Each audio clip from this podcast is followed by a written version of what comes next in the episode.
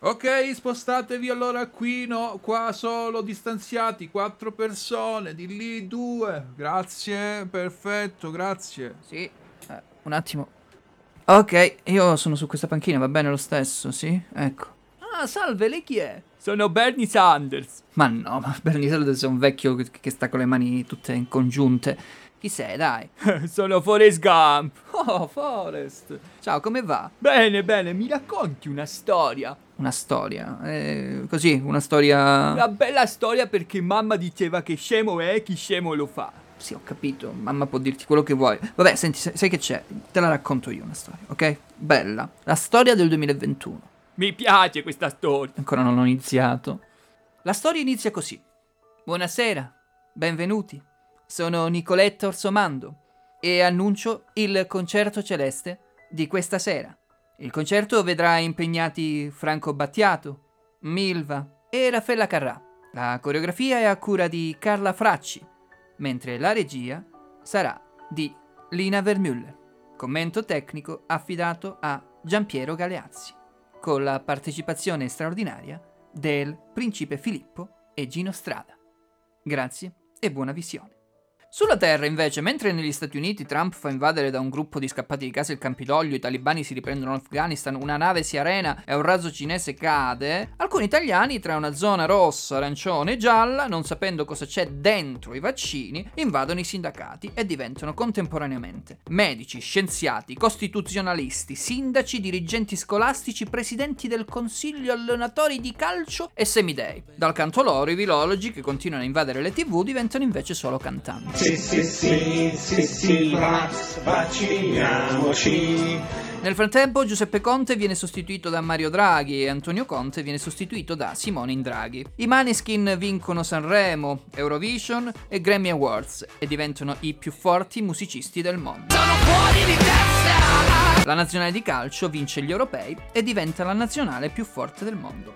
Anche se si sa già, probabilmente al mondiale non ci andrà. Alle Olimpiadi vinciamo anche al tiro al calzino sporco e diventiamo gli sportivi più vaccinati del mondo, tutti rigorosamente con selfie ricordo e gesto delle due dita in segno di vittoria, ma in realtà è solo un modo per richiamare i visitors sulla terra. Lillo dice Sollillo ma non vince Lollo, anche Berrettini non vince Wimbledon, ma diventano comunque più idoli di Mattarella a fine mandato. Arriva su Disney Plus Luca della Pixar, che si scopre non essere più gay ma comunque un mostro marino e tanto lontano in quanto a discriminazione non ci va. Se fischi ti mettono in gabbia o peggio ancora sei uno dei 1000 partecipanti allo Squid Game. In tutto ciò sembra che per l'Italia si aprano le porte della gloria. Renatino è il dipendente dell'anno, Keby Lame è l'uomo più influencer del mondo e Facchinetti finalmente viene menato da Conor McGregor. Ma in autunno, tra un DDL Zan, un Green Pass con effetti collaterali anche gravi, una dose booster di vaccino rigorosamente con la foto e l'hashtag io mi vaccino e i cambiamenti climatici che fanno aumentare le bollette, torniamo a litigare per il finale di Gomorra 5, la casa di carta 5, pomeriggio 5. Le lettere dell'alfabeto greco diventano padroni del mondo e anche quest'anno Capodanno lo festeggiamo l'anno prossimo. Potremo comunque anche senza quarantena continuare a dire dimmi che festeggi anche se non festeggi o chiedo per un amico, facendo il trenino sulle note di Brigitte Tampon Tampon. I Ferragnez invaderanno la terra e noi continueremo a non sentire più il sapore delle cose belle della vita perché manchiamo di dialogo e non sappiamo neanche cosa sia reale e cosa sia reale, e qui citiamo quel cacatone di Matrix Resurrection. Buon anno da parte dello staff dello Zemeckis e mi raccomando, siate negativi. Ma in effetti io non sento più il sapore. Dottore! Dottore! Tu lo sai, la gelosia come ci fotte. Dove vai?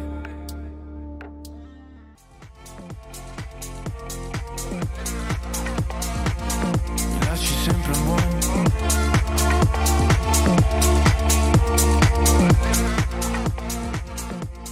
mi lasci un bel sapone, così ti lavi finalmente. Ciao, buon anno. Citiamo anche gli amici russi che hanno fatto come al solito il loro capodanno italiano, la loro maniera. Buon anno a tutti. Siamo ritornati come al solito qui su Radio Ciak, uguali a nessuno. Puntata numero 15, puntata speciale quest'oggi perché durerà di più, più speciale anche perché è mercoledì. Quindi buon mercoledì a tutti, buon mercoledì alla squadra, che oggi ovviamente è decimata per una questione di disposizioni anti-covid. E quindi saluto Linda. Buonasera a tutti e buon anno. Buon anno, che bello.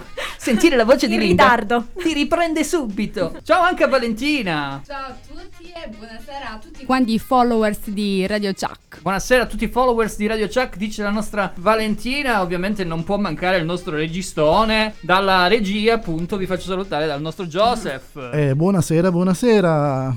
E mi era mancato, effettivamente, dopo tanti giorni verità, essere di nuovo qui, esatto. Che bello, che bello. Allora ragazzi, oggi ovviamente abbiamo una puntata speciale. Intanto sparano da qualche parte, ma non siamo noi. Non siamo noi, giusto? Mi sono spaventato. Pare di no. Va bene. Sì, botti di Capodanno che continuano, nonostante l'avevano vietati. A Napoli appena hanno detto vieteremo quest'anno i botti di Caboom. E allora è successo proprio questa cosa. Comunque li salutiamo gli amici napoletani, naturalmente ricordatevi che non dobbiamo essere razzisti. Allora Linda, come è passato queste vacanze? Ma in maniera poco emozionante, devo dire, quindi ecco, come tutti immagino. Io direi sì, pure tutti, sì, in effetti è quello che è successo un po' a chiunque di noi. Non so Valentina se vuole dire qualcosa di più bello, più positivo, non si dice perché fa male. Infatti meglio no, meglio mantenerci tutti quanti negativi. Esatto. Però dai, speriamo almeno in una buona Epifania. Dai, speriamo, domani è l'Epifania, infatti abbiamo deciso di portare solo le ragazze oggi in trasmissione. Noi salutiamo ovviamente chi ci scrive da casa, chi ci sta ascoltando, ricordiamo i meravigliosi contatti che io come al solito non ricordo, però il buon Raffaello li ricorda e ve li dirà la prossima volta perché ve li dico io. Catanzaro 92,4 la frequenza, per Pizzo, Vibo e la Mezzi 91,9, Soverato 88 100 370 1090 600 per scriverci su www.radiociak. Non ce la fai, sei fuori forma. Sei fuori forma. Sì, esatto. Raffaello... Sto facendo tapirulan ma non funziona lo stesso. No, tu mentre fai tapirulan devi secondo me dire i contatti, così esatto, ti eserciti. Esatto. Probabilmente dovrei fare una roba del genere. Vabbè, no, scherzo, ovviamente www.radiociak.com per quanto riguarda invece chi ci ascolta in web. E allora chiedo anche a Joseph che ha fatto quest'anno, anzi queste particolari vacanze natalizie, perché sei stato fuori, lo possiamo dire, no? Sono stato in Toscana da mio fratello, sì, no, effettivamente abbiamo passato dei bei giorni quando eravamo lì in Toscana, poi siamo rientrati perché c'era una puntata da fare. Sì, e allora abbiamo deciso quindi che oggi parleranno solo le donne. Salutiamo infatti Raffaello e Nicolò che sono a casa, però avremo una sorpresa da parte loro perché l'avremo anche al telefono e ci andiamo a sentire la sigla di quest'oggi che è sempre la stessa, però cambia ovviamente chi parla. Chi parla? Nick. Salutiamo Nick.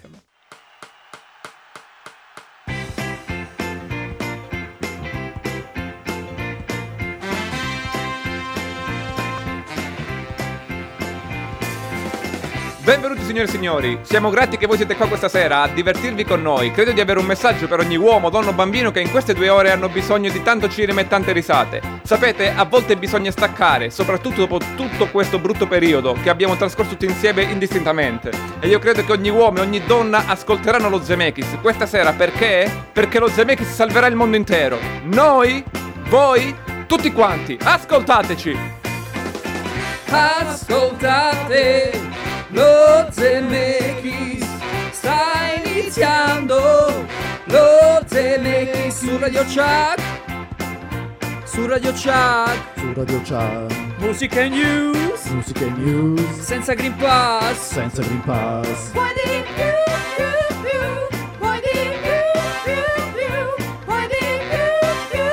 I film body, interviste con le star. Inizia il viaggio, comincia pure a volare, questo è il messaggio, sempre torneranno tra la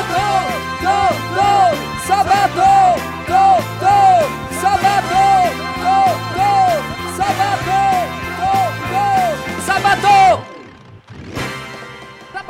No, è mercoledì, abbiamo già detto che è mercoledì quest'oggi. E allora continuo nuovamente a salutare tutti quelli che ci ascoltano e che ci ascolteranno in podcast. Siamo giunti alla puntata numero 15 e oggi parliamo di 4 film ben diversi da loro. Questa puntata durerà tanto, saranno 3 ore. Non l'abbiamo detto, è speciale, dura anche tanto oltre essere mercoledì. Comunque parliamo di questi 4 film, iniziamo con Diabolik che i nostri Joseph e Linda hanno visto. Allora iniziamo a parlare di Diabolik, questo film è uscito ormai qualche settimana fa perché è uscito prima di Natale, il 24, non ricordo, più o meno, no.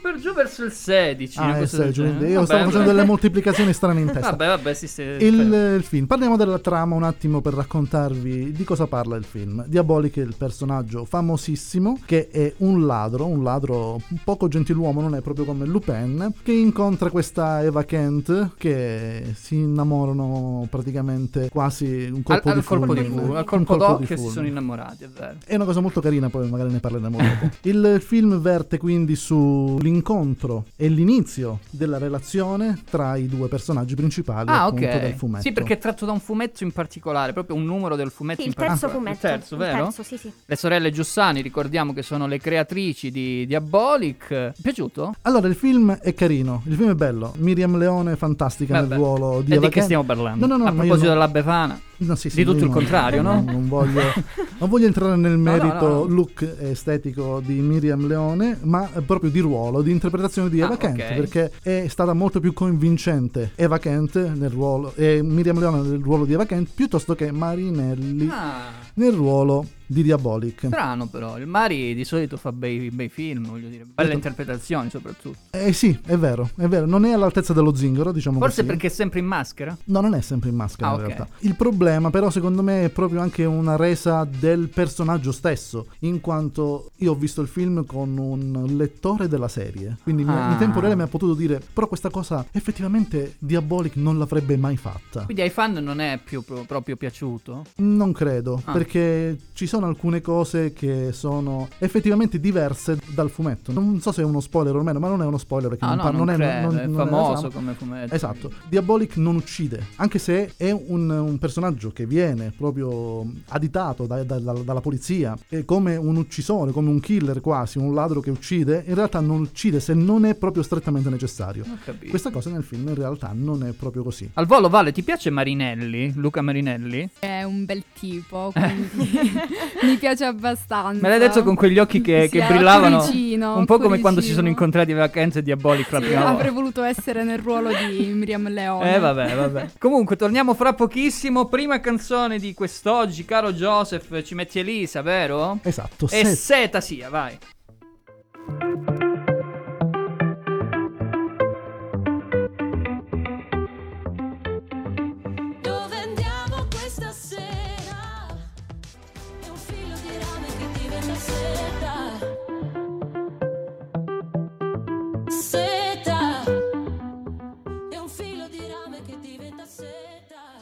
Seta, la grandissima canzone di questo momento per quanto riguarda Elisa, che sarà peraltro partecipante al Festival di Sanremo dopo un sacco di tempo, dopo che l'aveva vinto tra l'altro con Luce, Tramonti a Nord-Ovest. Caro Joseph, volevi concludere su Diabolik, vero? Volevo concludere su Diabolik aggiungendo un mio piccolo dettaglio personale. Nel ruolo dell'ispettore Ginko c'è Valerio Mastrandrea, che per chi ha visto la serie che era animata di Zero Calcare, appunto Strappare lungo i bordi, è lui che dà la voce all'armadillo. È vero.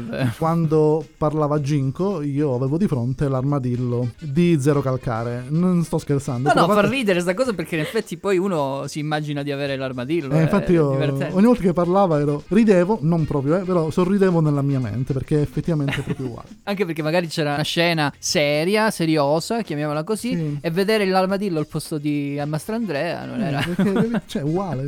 A te è capitata la stessa cosa, Linda? In realtà no.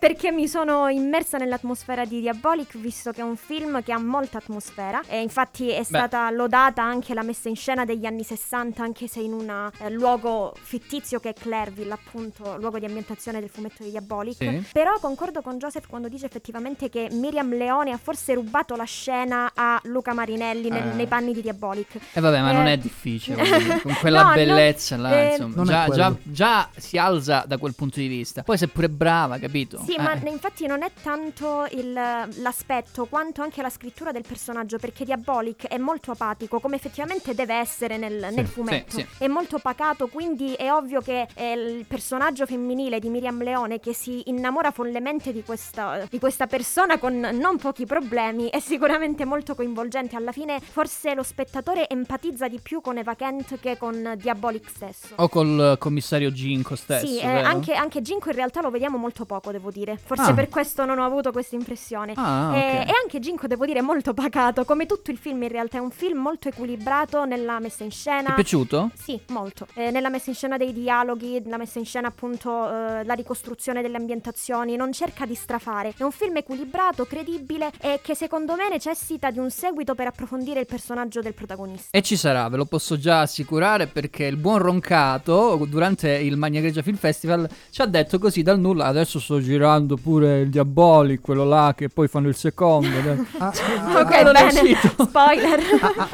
Ce l'ha già spoilerato, però sì, ci sarà anche lui. La cosa che volevo chiedervi, forse tu lo conosci meglio di me, Linda, il personaggio di Diabolik, c'è pure un personaggio tipo, sai, alla Batman, che non ha più genitori, tutto cupo? Allora, sicuramente è cupo, ma per via delle patologie mentali che penso lo caratterizzino, okay. Immagino, poi deve essere appunto approfondito. Però sappiamo davvero poco, perché non è un origin story, non è un film che ci parla di come nasce Diabolik, ma piuttosto, come diceva Joseph, di come nasce la relazione tra Eva Kent e Diabolik. Ho capito. E quindi sappiamo poco di lui, se non che ha questo alter ego, Walter, che infatti vive con una ragazza interpretata da Serena Rossi, un personaggio che mi è piaciuto molto, quello di Elizabeth, perché è un personaggio presente effettivamente nel fumetto. E inoltre è un personaggio che subisce poi l'identità di Diabolik. Bene, bene, allora all'interno di questo film c'è una colonna sonora di tutto rispetto, e uno dei pezzi ce lo sentiamo adesso, fatto da Manuel Agnelli, si chiama La profondità, nella profondità degli abissi, quindi potete già immaginare che cupezza che c'è in questo film, nonostante i Manetti Brothers. C'è chi segue una religione, c'è chi insegue il primo milione. La profondità degli abissi, la profondità degli abissi. La voce straordinaria di Manuel Agnelli, che tra l'altro salutiamo e ringraziamo, perché tra l'altro è stata voce anche di Michelangelo, un documentario, Nel sangue e nell'anima, una cosa del genere. E l'altro giorno abbiamo intervistato con Martina proprio il regista di questo documentario. Pensavo le tartarughe ninja. No, no, però funzionava lo stesso, era molto simpatico. Il personaggio messicano-italiano, che non ricordo benissimo il nome, però se non sbaglio si chiamava Garcés Lambert è il cognome, vabbè, comunque. E lo ringraziamo e lo salutiamo, e a breve ovviamente avremo anche la sua d'intervista. Allora, passiamo alle curiosità per quanto riguarda Diabolik, perché Diabolik è una delle storie più apprezzate dal punto di vista del fumetto italiano. È stato creato nel 62 dalle simpatiche sorelle Giussani, che salutiamo, no, sono morte loro. Sì, un po' di tempo fa. È composto da oltre 800 volumi e ha portato alla nascita del sottogenere dei fumetti neri. La serie prende il nome appunto dal suo protagonista, che è questo ladro antieroe, ispirato a diversi personaggi precedenti di Pulp Fiction italiane. E quando diciamo Pulp Fiction non si riferisce solo al film di Tarantino e di anche altri paesi. Ha venduto, pensate un po', più di 150 milioni di copie in tutto il mondo, diventando anche una delle serie di fumetti più conosciute in tutta Europa, caro Joseph. Io vorrei anche dire una cosa, la colonna sonora all'interno del film è meravigliosa. Bella, eh? Sì. Io non so se tu conosci Calibro 35. Come no, voglio. Ecco. Ci sono loro? Non so se sono loro, però è uguale. Bello, bello. Ma io i fratelli Manetti li adoro, solo che forse in questo caso non hanno fatto il solito loro film, perché sono un po' più estrosi loro come personaggi, come registi ovviamente. Invece in questo caso mi dite che è molto cupo come film. Però si fa bene a diversificare. Beh, certo, assolutamente. Inoltre il film, come sappiamo, è ambientato a Clerville, che è una città fittizia, ma è stato girato tra Courmayeur, Bologna, Milano e Trieste, ed è stato scritto da Michelangelo La Neve e appunto i Manetti stessi, che hanno filmato anche il soggetto insieme a Gomboli. Sì, è vero, è vero. Che tra l'altro questa cosa qui dei Manetti è il secondo adattamento del live action di Diabolik, dopo quello del 1968 diretto da Mario Bava, con musiche di Ennio Morricone, con protagonista John Philip Lowe. Diabolik tra l'altro ha fruito anche di una serie animata, di un radiofumetto addirittura, e di un docufilm, e anche una serie di videogiochi. Ovviamente è di un video dei Tiromancino dove facevano Diabolik e Vacante, Lagerini e non mi ricordo chi era l'altro che faceva Diabolik. Chissà, però un radiofumetto potremmo fare. E poi Lagerini è nel film. Esatto, però non si dice perché è spoiler. È un personaggio spoiler. Lo so, quindi è un personaggio spoiler, non si dice, va bene. Inoltre c'è anche da dire che appunto il film è stato prodotto proprio da Carlo Macchitel e da Manetti Bros per il Monpracem con Rai Cinema, con sostegno soprattutto di Emilia Romagna Film Commission, Friuli Venezia Giulia Film Commission e Film Commission Valle d'Aosta. Wow, tutte queste Film Commission che si sono messe insieme hanno commissionato un grande film. film. Vabbè, con Marinelli, Miriam Leone, Mastrandrea, insomma. Hanno fatto un bel connubio, sì. Va bene. Allora ci andiamo a sentire il prossimo pezzo, molto natalizio. Ritorniamo un po' al Natale con Elettra Lamborghini, A mezzanotte per te, a mezzanotte e. Che brutta cosa. È proprio così. È proprio brutta. A mezzanotte, mamma mia. Ma qua a mezzanotte arriva Babbo Natale, com'è? No, io spero la Befana, in questo caso la Lamborghini, ma solo dal punto di vista visivo. Per il resto. Vabbè, dai.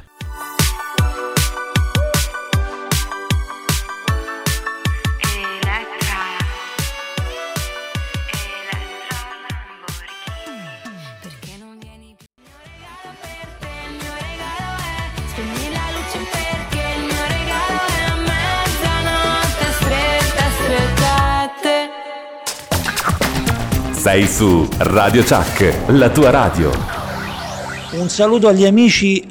Ma come cazzo si chiama questa trasmissione?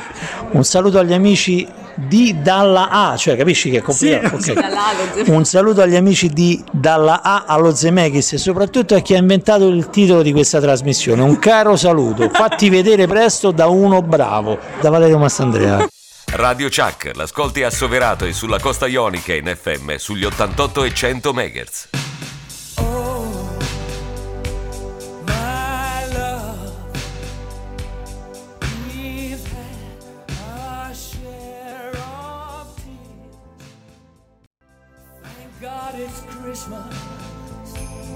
Yes, it's Christmas. Thank God it's Christmas.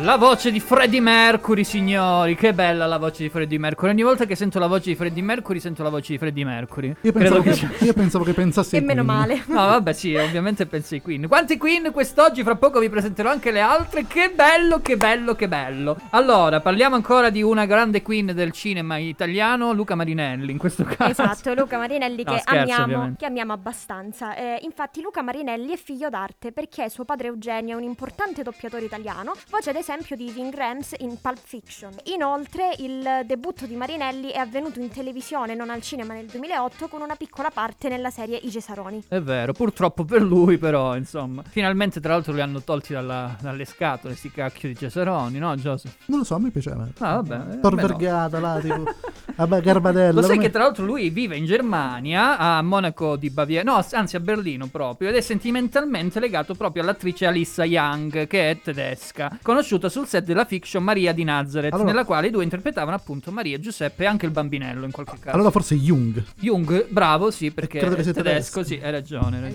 Infatti, nonostante comunque Luca Marinelli sia diventato famoso al cinema interpretando proprio lo zingaro, lo chiamavano Gig Robot, l'attore ha raccontato di non essere a suo agio nell'interpretare personaggi proprio cattivi. Penso uno dei film più belli di Marinelli si chiama Non essere cattivo. Cioè, lo sai, infatti, insieme a Borghi, tra l'altro. Infatti io dicevo che è un po' confusa. Che tra l'altro vogliamo ricordarlo, il grande zingaro all'interno all'interno del lo chiamavano Gig Robot, che appunto diceva, è diventato virale, no? Cioè, un meme ovunque su internet con la classica frase: io una cosa sola voglio sapere, ma tu chi cazzo sei? Che meraviglia, fantastico, che meraviglia. Fantastico. Guardate Gig Robot se non l'avete ancora visto, e guardate anche tutta la filmografia del buon Luca Marinelli, anche quello che non funziona del Luca Marinelli, perché ha fatto anche lui roba che non funziona, però guardatelo perché è molto bravo, è uno degli attori italiani migliori che abbiamo in questo momento contemporaneamente in Italia, quindi. E tra l'altro lo chiamavano Gig Robot, è diretto da Gabriele Mainetti, quindi, che è il nostro quasi primo classificato, secondo, non ricordo, Freaks Out della nostra stagione, quarto, per colpa sua, eh? Ah. E me ne assumo tutte le responsabilità, esatto. Va bene, allora proprio perché Marinelli è un grandissimo poliedrico artista ci andiamo a sentire la canzone di Anna Oxa, Un'emozione da poco, cantata proprio da Luca Marinelli all'interno del film lo chiamavano Gig Robot. Che bello, fantastico, eh? Senti. E questa scena è epica, è proprio è iconica, quasi discoteca, come... sì, con tutta la tamarria napoletana che ci sono. Perché c'è la Jenny. Salutiamo i napoletani, ciao. Ciao. C'è una ragione che cresce in me e l'incoscienza svanisce. È come un viaggio nella notte, la mia incoerenza. Pensare che vivresti benissimo anche senza. Anna Ox avrebbe fatto: ma io non vedo più la realtà. queste robe qua. Però perché l'hai fatta bene però. Sì sì. Intanto mi è partito un polmone, credo. Però va bene lo stesso. Per la radio questo è altro. Ricordiamoci che siamo alla quinta puntata, questo speciale il mercoledì all'interno di Radio Ciak uguale nessuno, per la puntata di Dallallo Zemeckis, speciale di Capodanno. Avremmo fatto a Natale questo 4 film che sono usciti diciamo nel periodo natalizio, ma il Covid non vuole o non ha voluto, adesso ha voluto. E indovinate chi non c'è in puntata ma chi è al telefono in questo momento? Il Nick. Buonasera, come se avessi vinto la Coppa Campioni. Ciao Nick. Ovviamente, buonasera a tutti. Ciao ragazzi, buonasera ascoltatori. Come va? Ti abbiamo chiamato in occasione proprio di House of Gucci, che tu hai visto insieme a noi, a me e a sì. Angela, che però mi ero dimenticato. Sì, ti eri dimenticato che ero venuta al cinema con voi. Ma non ti ho neanche presentato. Ciao Angela. Ciao a tutti, buon anno. Buon anno. Come va? No, va bene. Va discretamente bene nonostante il periodo. Vabbè, certo, è ovvio. Però so che tu hai avuto belle cose durante questo periodo. Sì, vero? Sì, sono diventata zia. Sì, auguri anche per questo. Grande auguri, zia Angela. Angela. Non abbiamo gli effetti. No, però li facciamo noi. Allora, Angie, ci vuoi parlare tu di questo film House of Gucci, secondo film della giornata? Sì, allora, iniziamo col dire che è un bel film. Sei d'accordo? Ma non lo so, però vai, continua. Ok, è un bel film tutto sommato. Un po' pesante, un po' lento in alcune scene, però comunque un film abbastanza, come dire, interessante, perché poi comunque tratta un fatto di cronaca che sconvolse l'Italia all'epoca. Sì, raccontiamo la trama in effetti. Sì, praticamente parla di questa storia tra Maurizio Gucci e Patrizia Reggiani, esatto. La storia dei Gucci sé per sé, con questa parte diciamo dedicata a quello che era il rapporto molto forte tra Maurizio Gucci e Patrizia Reggiani, che sappiamo tutti come è finito fondamentalmente, che sono interpretati rispettivamente da Adam Driver e Lady Gaga. Grandi. Io avrei fatto un film su Maurizio Mosca. Il pendolino. Sul pendolino, sì. Sarebbe stata una bella idea. Ti è piaciuto quindi? E mi è piaciuto, sì. Lady Gaga è stata molto brava nell'interpretare Patrizia Reggiani, perché la odi in quel film. È vero, sì, si fa odiare. È vero che si fa odiare, Vale? Si fa molto molto odiare, però è anche vero che comunque il film ritrae più che altro il rapporto tra Patrizia Reggiani e l'amore suo verso proprio la famiglia Gucci. È vero, o l'amore verso il potere. L'amore verso i soldi, verso il successo, certo. Sì, così viene dipinta, poi non sappiamo se realmente era così, però fondamentalmente per quello che è successo. La storia ci insegna che è esattamente così. Allora, continuiamo sempre con la nostra Angela, giusto al volo un parere proprio sul film, su quelli che sono stati anche gli attori, perché c'è Jared Leto, Al Pacino. Allora, cast molto interessante, film, te l'ho detto, un po' lento, però da vedere sicuramente. Colonna sonora straordinaria, di questo ovviamente vi facciamo ascoltare qualche pezzo, in questo caso Donna Summer, I Feel Love, poi ci sono anche i commenti del pubblico e poi voglio sentire ovviamente Nick, che l'ho chiamato apposta e non per fargli stare 10 minuti così al telefono, voglio dire. No, a tra poco, dai. Vai.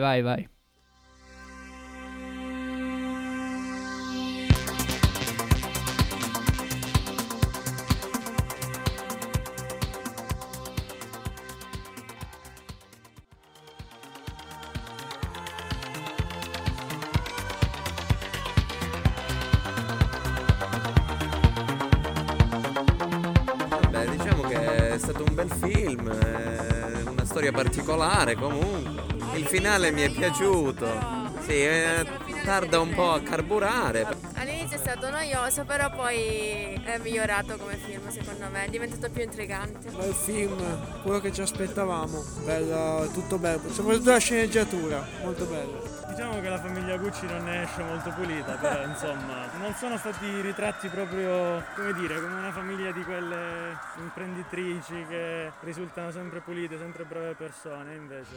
E invece ce l'hanno messo in quel posto, detta proprio all'americana. Sì, in effetti ha ragione il ragazzo, la famiglia Gucci non ne esce proprio bene. Sì. Chissà se era un'intenzione da parte di Ridley Scott di fare, tra virgolette, un male nei confronti della famiglia Gucci, oppure realmente sono andate così le cose, quindi Ridley Scott si è rifatto diciamo a quelli che sono appunto i fatti realmente accaduti. Nick, secondo te ti è piaciuto il film in tutto ciò? Guarda, io ho avuto ormai un paio di settimane per rimaneggiarlo, per rivalutarlo ho delle opinioni un po' contrastanti al riguardo, nel senso che da prima mi è piaciuto tanto, poi ho iniziato a riflettere un attimo e sì, effettivamente la carenza di ritmo adeguato un pochettino si sente, nel senso che va molto a sprazzi il film, ok? Ci sono dei momenti nei quali non succede niente e sono pesanti, sì, e l'ho trovato un melò sulla falsariga grosso modo di quelle che sono le sitcom alla Dallas, cazzo, cioè sitcom, sì, sitcom è vero,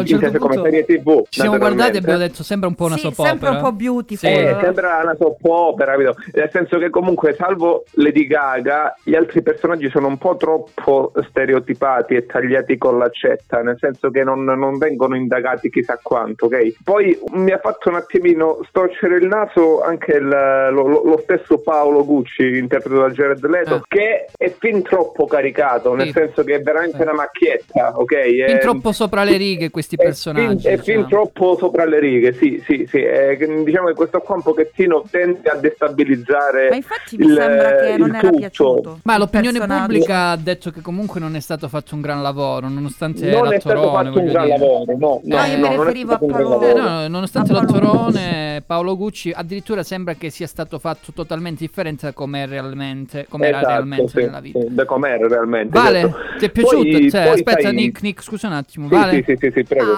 A me sì, sinceramente è molto molto piaciuto, soprattutto insomma l'interpretazione di Lady Gaga, quindi che rappresenta appunto questa donna che ha questa brama insomma di potere e di riscontrare successo che rivede appunto nella famiglia Gucci. Per quanto riguarda gli altri personaggi, magari alcuni diciamo mi sarei aspettata molto di più, ecco. Ok, ci può stare perché comunque cioè da Ridley Scott ti aspetti sempre tanto, Nick. No, ma in realtà sì, cioè naturalmente non potevo immaginare e sperare in quelle che sono state le sue prime opere, perché comunque ragazzi non dimentichiamo che ho 84 anni cioè, però è uscito con 2 film quest'anno, è uscito con 2/3 probabilmente, il terzo dovrà arrivare nel 2022, sì, slittando, che era quel biopic su Napoleone, esatto. Kid Bug si chiama il film, sì, esatto, che comunque sia, al di là di tutto il film non è brutto, ok? Chi lo ama e chi lo odia, no? Non sono né tra quelli che lo amano né tra quelli che lo odiano. Non è il miglior film di Ridley Scott sicuramente. Lady Gaga dà una buona provattoriale per quanto mi riguarda, infatti si riconferma dopo anche a Star is Born, anche qui è un ruolo diverso, però riesce bene o male a entrare nella parte di quella che sarebbe l'arrampicatrice sociale, grosso modo, no? È vero. Se vogliamo proprio metterci un puntino sulla I è il fatto che non venga ben trattata la parte finale, quindi quella legata al processo e quant'altro. Vabbè, la parte conclusiva in un certo senso, diciamo che viene un pochettino messa in maniera affrettata, capito? Sì, viene riassunta eccessivamente nei vari titoli di coda, con un'altra bella canzone di Tracy Chapman insieme a Luciano Pavarotti. Però a questo giro ci sentiamo un'altra bella musica degli anni 80, in questo caso Heart of Glass dei Blondie. Torniamo fra pochissimo ancora con le curiosità per quanto riguarda House of Gucci. Nick, se ci vuoi salutare ci puoi salutare, però. Va bene ragazzi, allora ci risentiamo prestissimo in trasmissione, in diretta, sempre su Radio Ciak, vi voglio bene. Alla grande, alla prossima Nick, ciao!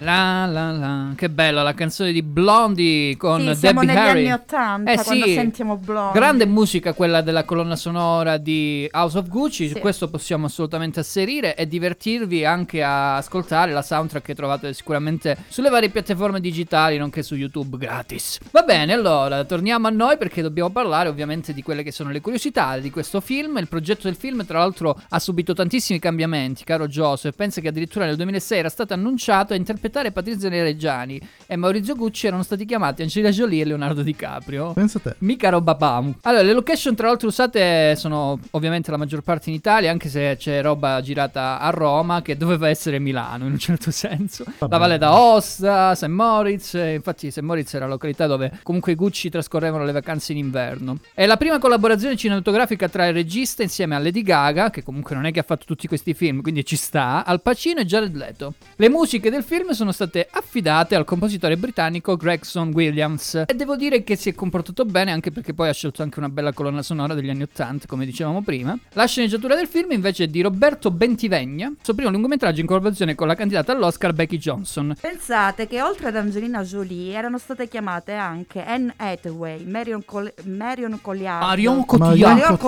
scusate, alla francese, una mia crush storica, Penelope Cruz, Margot Robbie e Natalie Portman, per ricoprire il ruolo di prima di Angelina Jolie, prima di Lady Gaga. Ah, di Lady Gaga, non di Angelina Jolie, quando era stata scelta Angelina Jolie. Angelina Jolie era tra le chiamate, le papabili, esatto. Inizialmente era stato annunciato che Robert De Niro era in trattative per interpretare Rodolfo Gucci, ma si è ritirato ed è stato sostituito da Jeremy Irons, perché continuava a fare "tu stai parlando con me". Esatto. Probabilmente per questo. Allora, è stato considerato anche Martin Scorsese per dirigere questo film, che è stato invece assunto poi da Ridley Scott. Sì, il film Sir Ridley Scott. Sir. Tra l'altro ricordiamo che è inglese Ridley Scott, altrimenti non sarebbe Sir. Sì. Il cast comprende tra l'altro 4 vincitori all'Oscar: Jared Leto, Al Pacino, Jeremy Irons, che tutti ce lo ricordiamo per tutte quelle cose che ha fatto, per Eragon. Potevi prendere altri. E Lady Gaga, e 2 nominati all'Oscar con i nomi di Salma Hayek e Adam Driver. Sì, Lady Gaga ha vinto la canzone, ricordiamolo, non ancora attrice. Sì, però ha vinto la canzone. Però ha vinto Bradley Cooper per me, perché vince. Sì, diciamo. Pure tu sei pazzo di Bradley Cooper. Ovviamente. Che bello, okay. Che meraviglia. Monica Bellucci è stata presa in considerazione per il ruolo di Pina Auriemma, la moglie di Fantoni, ma rifiutata il ruolo perché appunto pensava fosse la moglie di Fantoni. A causa di conflitti di programmazione. Era la indovina, la maga, quella roba lì, Pina Auriemma. Quindi il ruolo è stato poi assegnato a Salma Hayek. Christian Bale, tra l'altro il famoso Batman di Nolan, è stato preso in considerazione per il ruolo di Maurizio Gucci, prima che fosse scelto appunto Adam Guidatore. Mamma mia, quanti cavolo di giri, evidentemente ci hanno lavorato a livello di casting seriamente. Ok, l'ultima curiosità da parte della nostra Vale. Un'ultima appunto dichiarazione condivisa da Variety: i Gucci affermano che il film di Ridley Scott presenta un ritratto quasi impreciso della famiglia, che si è rivelato estremamente doloroso, un'offesa addirittura anche all'eredità del loro marchio. Non è che ce ne siano rimasti tanti Gucci, infatti. Poi soprattutto nel marchio stesso, vabbè. Infatti proprio la dichiarazione critica, in particolare l'interpretazione del film di Patrizia Reggiani, descrivendola proprio come l'istigatrice sull'omicidio proprio di Maurizio Gucci, e denunciando proprio il tono indulgente del film nei suoi confronti.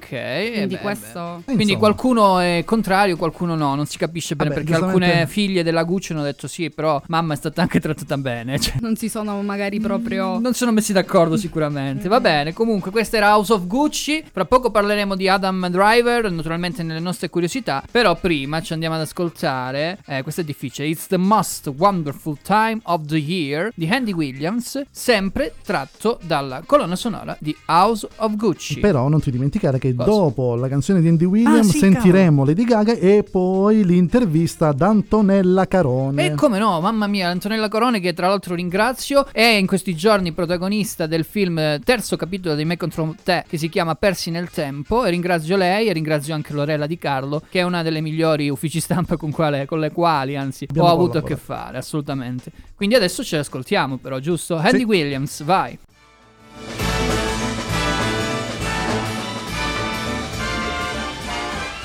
It's the most wonderful time of the year.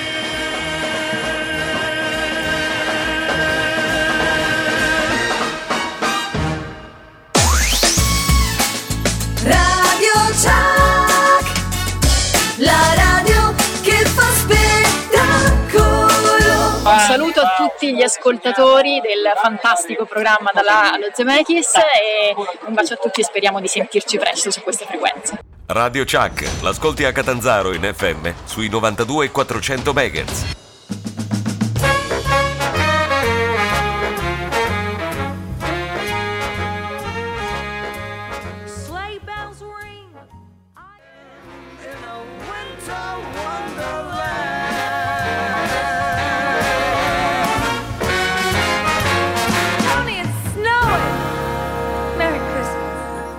Amici dello Zemeckis, altro giro, altra grande intervista, e qui con noi oggi Antonella Carone. Ben trovata Antonella. Ciao, benvenuti, bentrovati. Naturalmente tu sei attrice teatrale, cinematografica, presentatrice, sei un po' di tutto, no? Che i bambini, soprattutto i ragazzini, conoscono come Perfidia, questa villain che ha ottenuto un successo enorme. Tu te lo aspettavi? Assolutamente no. Pensa che quando mi hanno chiamato per la prima volta, io devo ammettere non conoscevo neanche Me contro te. Nel momento in cui sono andata lì a spulciare, a googlare, vedere chi sono, ho scoperto veramente un mondo. Insomma, benché non sia una cariatide, devo dirti che comunque io per prima mi sentivo anche un po' vecchia rispetto a quel modo completamente nuovo di comunicare e innovativo. Non ci aspettavamo tutto questo successo cinematografico, perché naturalmente nel momento in cui da YouTube si passa al cinema sul grande schermo, sono tante le sfide che si devono affrontare. Avevamo tutti un po' paura. Poi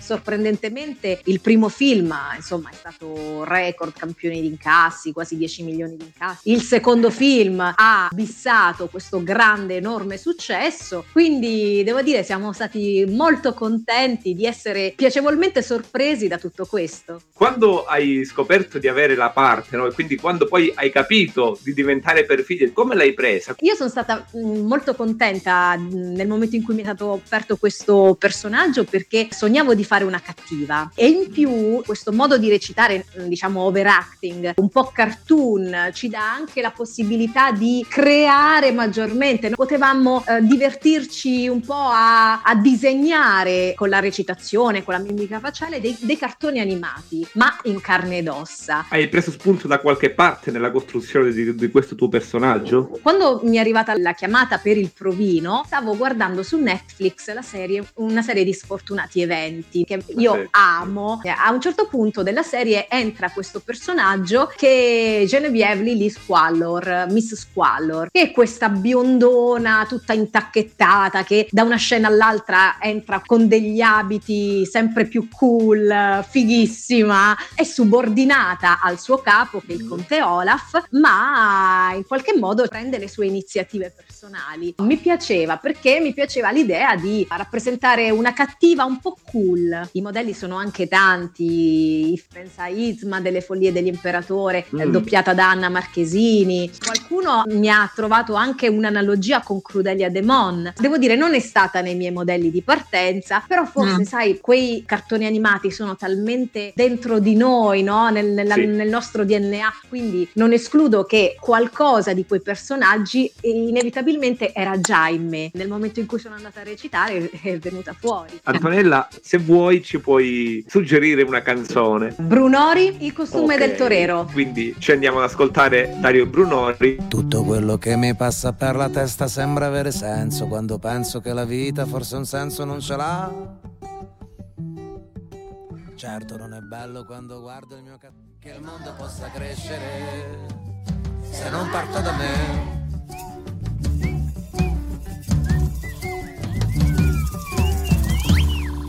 Ben trovati nuovamente dopo Il costume del torero di Brunori, sempre con Antonella Carone. Parlavamo del terzo capitolo dei Me contro te, persi nel tempo. Ecco Antonella, ci puoi anticipare qualcosa? Sì, questo terzo film, persi nel tempo, modifica gli equilibri che si sono creati finora, da una parte i cattivi, dall'altra parte i buoni, perché nel momento in cui si rompe uno dei quattro oggetti magici che sono presentati nel film precedente, che in particolare la clessidra, questa clessidra fa compiere un viaggio nel tempo ai nostri quattro signoresse, Perfidia, lui e Sophie. Sophie e Perfidia si ritrovano nell'antico Egitto, signoresse e lui si ritroveranno da un'altra parte. Da questi viaggi nel tempo, da questo Back to the Future devono o dal passato devono tornare in qualche modo. Questo è il mio film dei tre, della saga dei tre. Non l'ho ancora visto integralmente, ma è il mio preferito, forse è quello in cui mi sono divertita di più.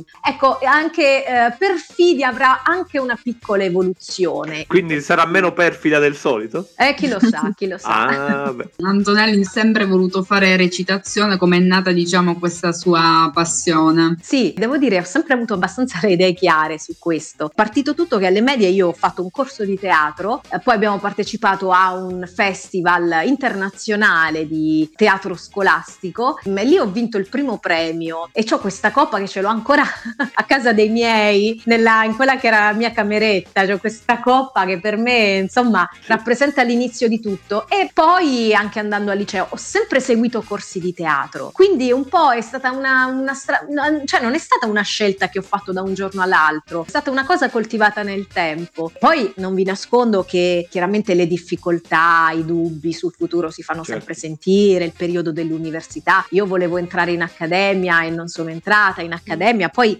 ci sono entrata facendo un master, però poi, diciamo, mi sono scelta i miei maestri, sono riuscita a entrare alla Libera Università di Alcatraz con Dario Pol Francarame. Che maestri, insomma. Insomma, sì. Gli ottimi maestri. Assolutamente sì, dei grandi, dei miti per me. Diciamo, è stata una scelta che si è coltivata e fortificata nel tempo, anche con i dubbi, anche con le paure di non farcela. E poi quelle paure di non farcela sono sempre presenti, cioè anche adesso, per esempio, che io ho un film in uscita, però il nostro mestiere è precario di natura. Infinito una sfida, un'avventura, chissà quando comincia l'altra. Sì, poi c'è il teatro, però ecco, è un mestiere in cui devi avere i nervi saldi e la calma per non lasciarti sopraffare da questa precarietà e anzi cavalcarla, approfittare dei momenti in cui non si lavora per studiare, leggere, vedere altri film, serie, e così, io penso sia così. Siamo prossimi, purtroppo, ahimè, alla conclusione di questa nostra bella chiacchierata. Guarda, Antonella, io tanto ti ringrazio per essere stata con noi, tanto ti auguro tanta fortuna, o non so se in gergo teatrale si dice tanta sì, M. Si dice M. Tanta M per questo nuovo film in uscita. Grazie. Ricordiamo appunto Persi nel tempo, che è appunto terzo capitolo di questa trilogia dei Me contro te. Prima di lasciarci, di congelarci, ci suggerisci un altro brano? Allora, Pacifico, Gli anni davanti. Quindi ci andiamo ad ascoltare Pacifico. Sì. Ti ringrazio, è stato un piacere averti ai nostri microfoni. Grazie a voi, grazie per avermi invitata, grazie per questa bella e divertente chiacchierata. In fondo non si cambia mai.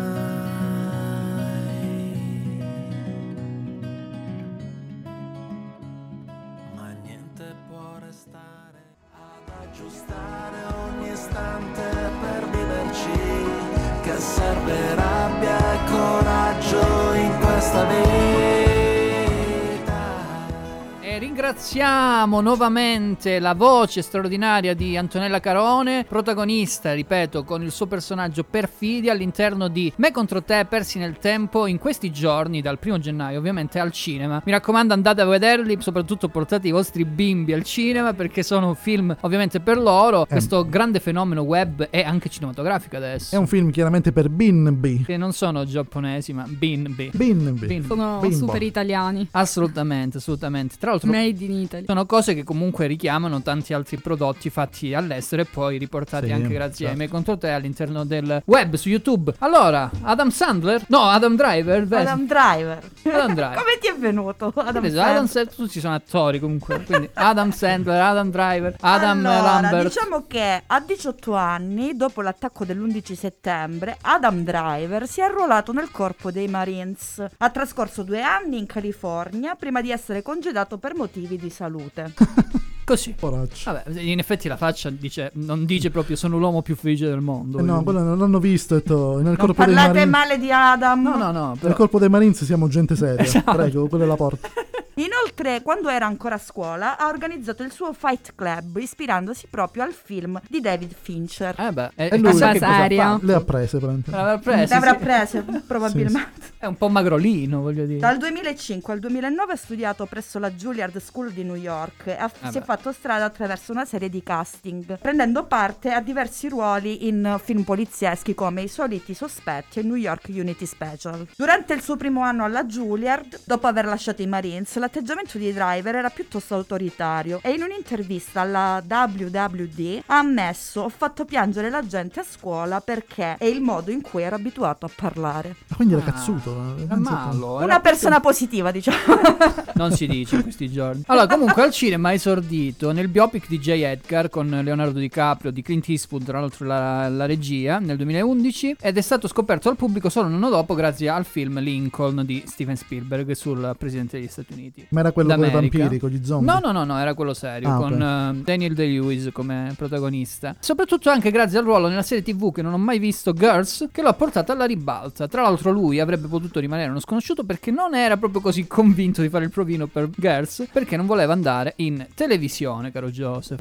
Ci sta, perché poi ho detto, poi Mattia le serie TV non le vede, non mi vede più e non mi reputa un attore. Che vado a fare? Infatti. Adam, tra l'altro, oltre che attore, è anche un musicista di talento. Sì, pensate un po'. Quando era un bambino cantava nel coro della chiesa, tipo Ades. Stavo dell'Antoniano, per come l'avevi detto. E infatti questo probabilmente, tra l'altro, lo ha aiutato nel ruolo nel film. A proposito di Davis, di Joel e Ethan Cohen, che nel 2013, assolutamente, è vero. Infatti ha dovuto esercitare. E anche Annette, che è uscito da poco, di Leo Carà, lui canta anche in quel film. Sui monti con Annette, sì, okay. Sì. Gli attori a volte devono trasformarsi abbastanza drasticamente per adattarsi ad alcuni ruoli, e Adam Driver non fa eccezione. Appunto, per interpretare il padre gesuita Garupe nel film Silence di Scorsese ha dovuto perdere 23 kg e da allora, sentite un po', considera la dieta come una delle prove più difficili.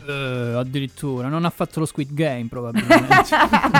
No, vabbè, comunque devo dire che Silence è uno dei peggiori film che abbia fatto, per quanto mi riguarda, ovviamente. Martin Scorsese non lo consiglio, è una palla clamorosa. Inoltre dice che soprattutto nel 2008 l'attore ha fondato a Brooklyn la Hong Arts in the Armed Forces, che offre corsi d'arte di qualità ai membri attivi dell'esercito americano, ai veterani, al personale militare di supporto e alle loro famiglie in tutto il mondo. Inoltre c'è una curiosità abbastanza strana, dove appunto dice che rivedersi proprio sullo schermo lo mette a disagio e proprio per questo motivo lui, diciamo, odia andare al cinema e quindi vedere i suoi stessi film. Ma sai che è una cosa che c'è un sacco di persone, un sacco di artisti, anche gente che non vuole risentirsi in radio una volta che fa la radio. Gli artisti sono un po' capricciosi, è vero, ma siamo tutti degli artisti. Sono magari autocritici. In realtà io mi vedrei sempre, non so, perché siamo egocentrici. Ovviamente. Christmas Lights, torniamo fra pochissimo e abbiamo Daniele fra poco. Esatto.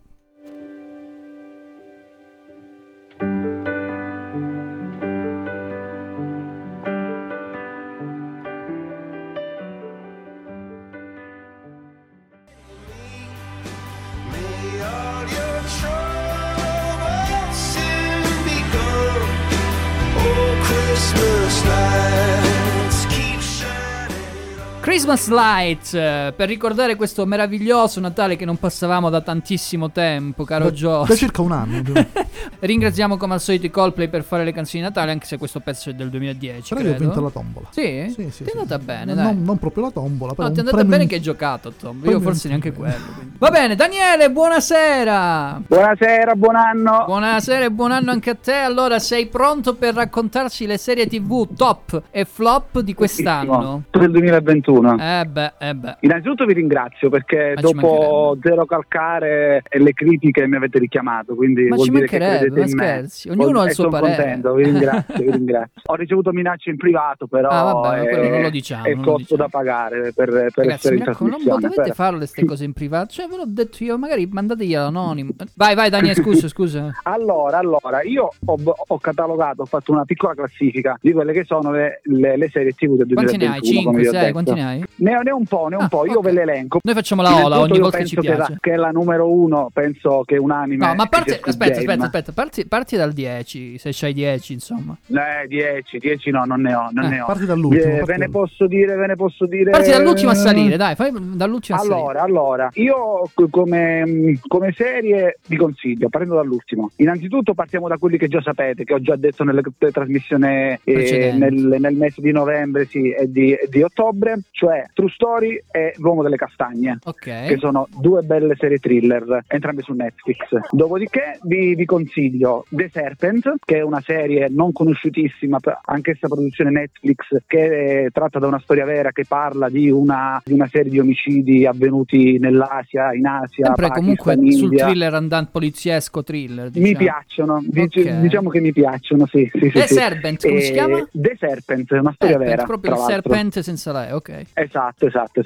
Poi abbiamo Come vendere droga online, fantastico, giunta la terza serie. Credo sia anche un qualcosa su YouTube questo, cioè. Fantastico, anche su una storia vera di questi nerd tedeschi, ragazzini che hanno deciso di aprirsi il loro sito per vendere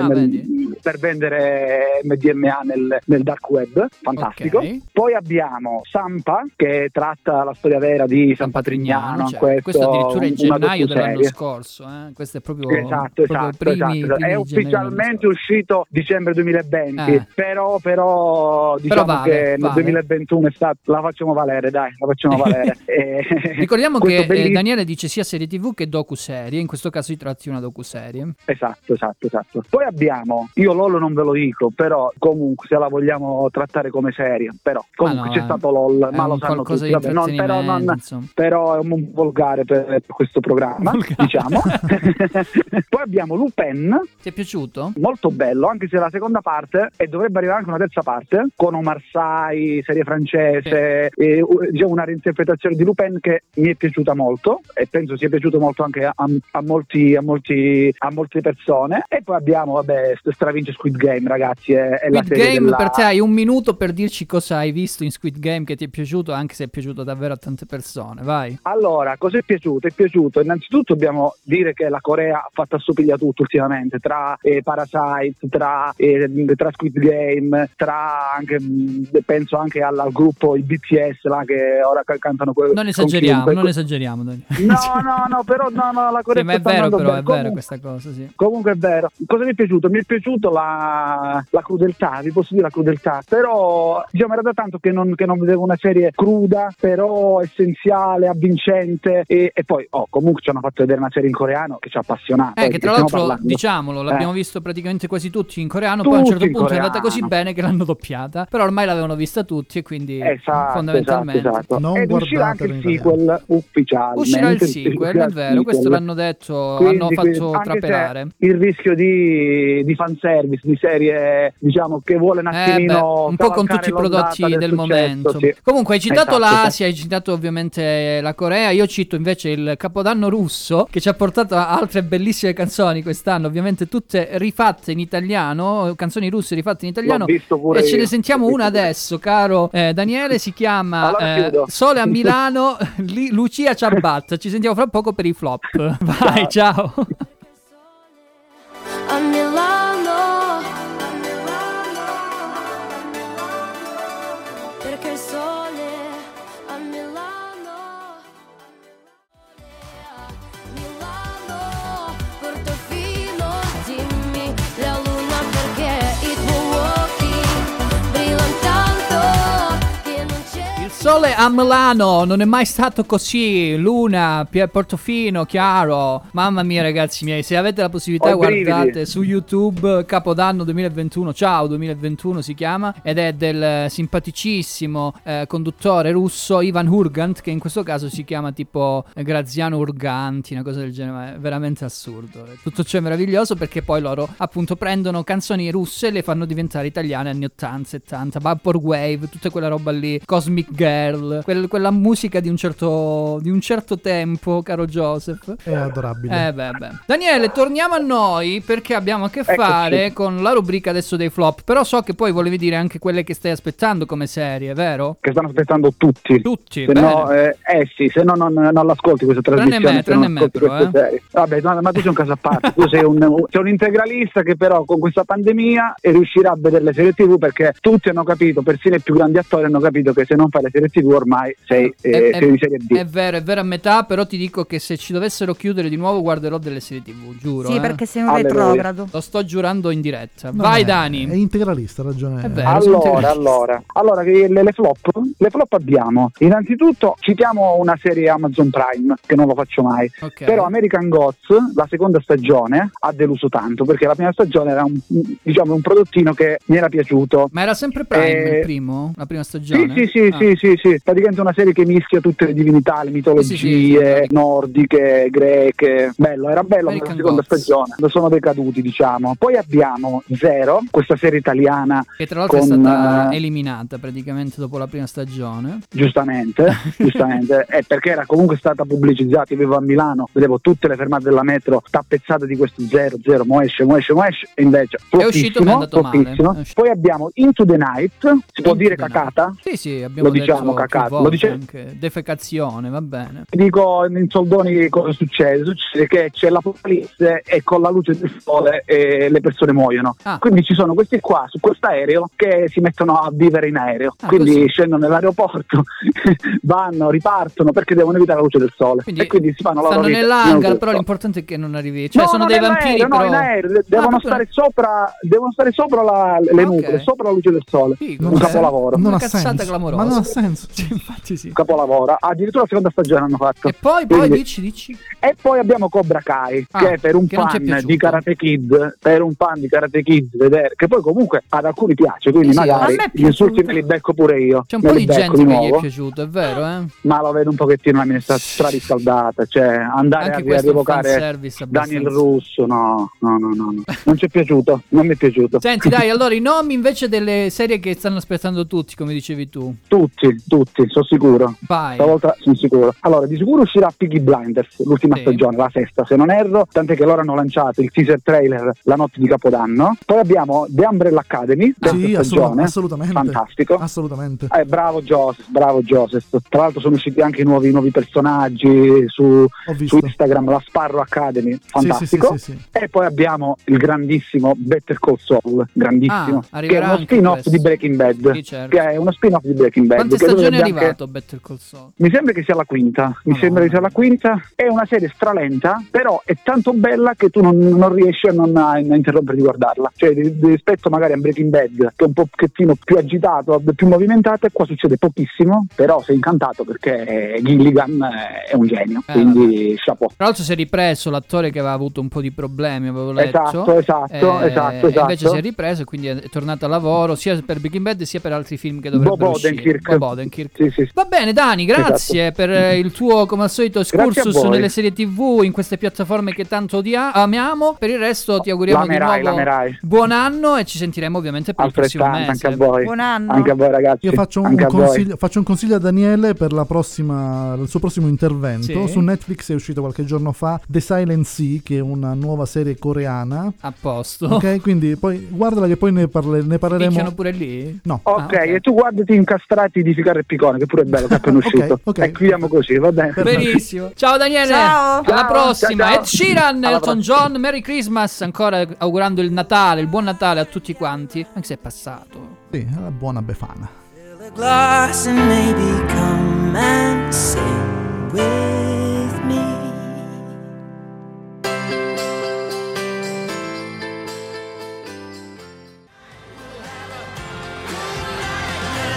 Merry Christmas time. Se non ascolti Radio Ciak, non ascolti la radio. E allora faccio un saluto alla trasmissione dalla A allo Zemeckis. Radio Ciak, l'ascolti a Vibo Valentia e Lamezia Terme in FM sui 91 e 900 MHz. That's great, it starts with an earthquake, birds and snakes and airplane, Lenny Bruce is not a...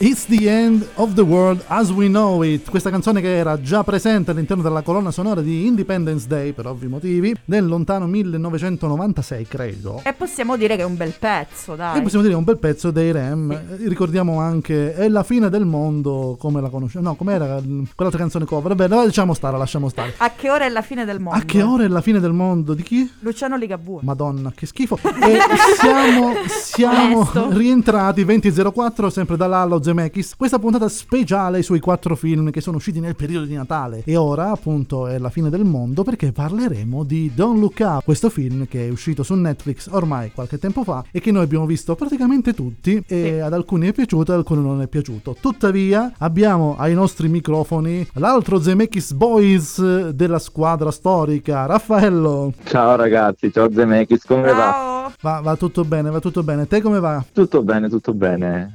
Siamo qui in domicilio non per motivi legati al Covid, per fortuna, ma per tutelarci un attimo. Però si sta bene, l'importante è appunto questo. L'importante è che non siano arresti domiciliari e andiamo tutti, siamo tutti tranquilli. Allora, parliamo di Don't Look Up adesso e vai, dici la tua. Sì, come dicevi tu, Joseph, è un'esclusiva Netflix uscita appunto il 24 dicembre, forse anche per farci pesare un po' quelle che sono state le festività che abbiamo appena trascorso e che finiranno domani con l'Epifania. È un film che è stato molto controverso perché c'è stato chi lo ha amato e chi lo ha detestato, però la stampa, la critica lo ha praticamente venerato con i film, quasi nominarlo come miglior film del 2021, e secondo me non è una cosa che ci va tanto distante, perché Don't Look Up è praticamente una critica a quello che è l'anticapitalismo che risveglia le coscienze, ovviamente una critica non negativa bensì positiva. Perché? Perché alla fine la trama, penso non l'abbiate svelata, ve la dico io brevemente. La vita sulla sta per finire, poiché si sa, un gigantesco meteorite sta per schiantarsi, viene lanciato l'allarme, però molti non reputano la notizia che possa fare un gran scalpore, però poi quando iniziano a sentire la paura iniziano ad animarsi per trovare una soluzione, che non sto qui a dirvi se trovano o meno una soluzione, quello lo vedranno i nostri ascoltatori, ma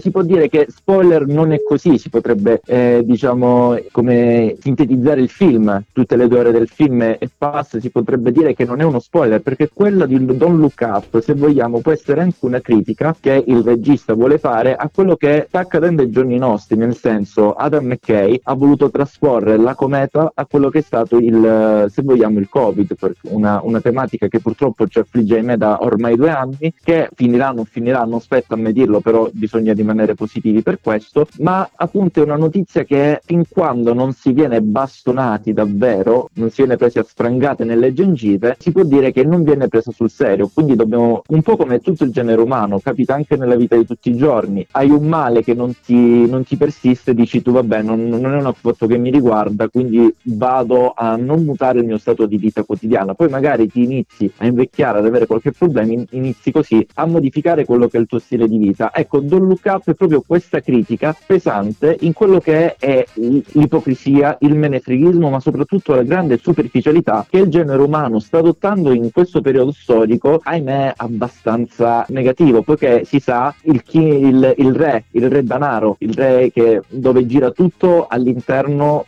ruota tutto dietro quello che è il dio danaro, i soldi, ovvero perché anche tutta la pellicola gira su un fattore puramente, meramente commerciale, perché una volta trovano la soluzione, una prima soluzione per distruggere il meteorite, però questa meteora viene analizzata bene ai microscopi della NASA e si scopre che contiene dei materiali, dei minerali, tra cui oro e altri minerali che possono arricchire il pianeta, ma arricchire non i poveri, arricchire ancora le tasche dei nobili, delle multinazionali, sì. Esatto, e far impoverire ancora di più chi è povero. Quindi non è questo meteorite all'inizio non viene risparmiato per creare uno status equo nella società umana, bensì per arricchire quelli che sono già ricchi, che sostanzialmente non avrebbero bisogno di questi soldi. Quindi è proprio questa la critica bella, lasciando stare quello che la meteora poteva essere anche una specie aliena, qualsiasi altra cosa, ma la critica bella del film è proprio quello che va fatto al capitalismo, e quale miglior nazione, stato al mondo poteva essere presa se non l'America. Esatto, guarda, il film alla fine c'ha tanti punti di vista, quindi non è, i messaggi sono tantissimi e magari ne parleremo tra poco, perché adesso mandiamo una piccola canzone, Don't Bring Me Down, e ci sentiamo tra poco. Ok.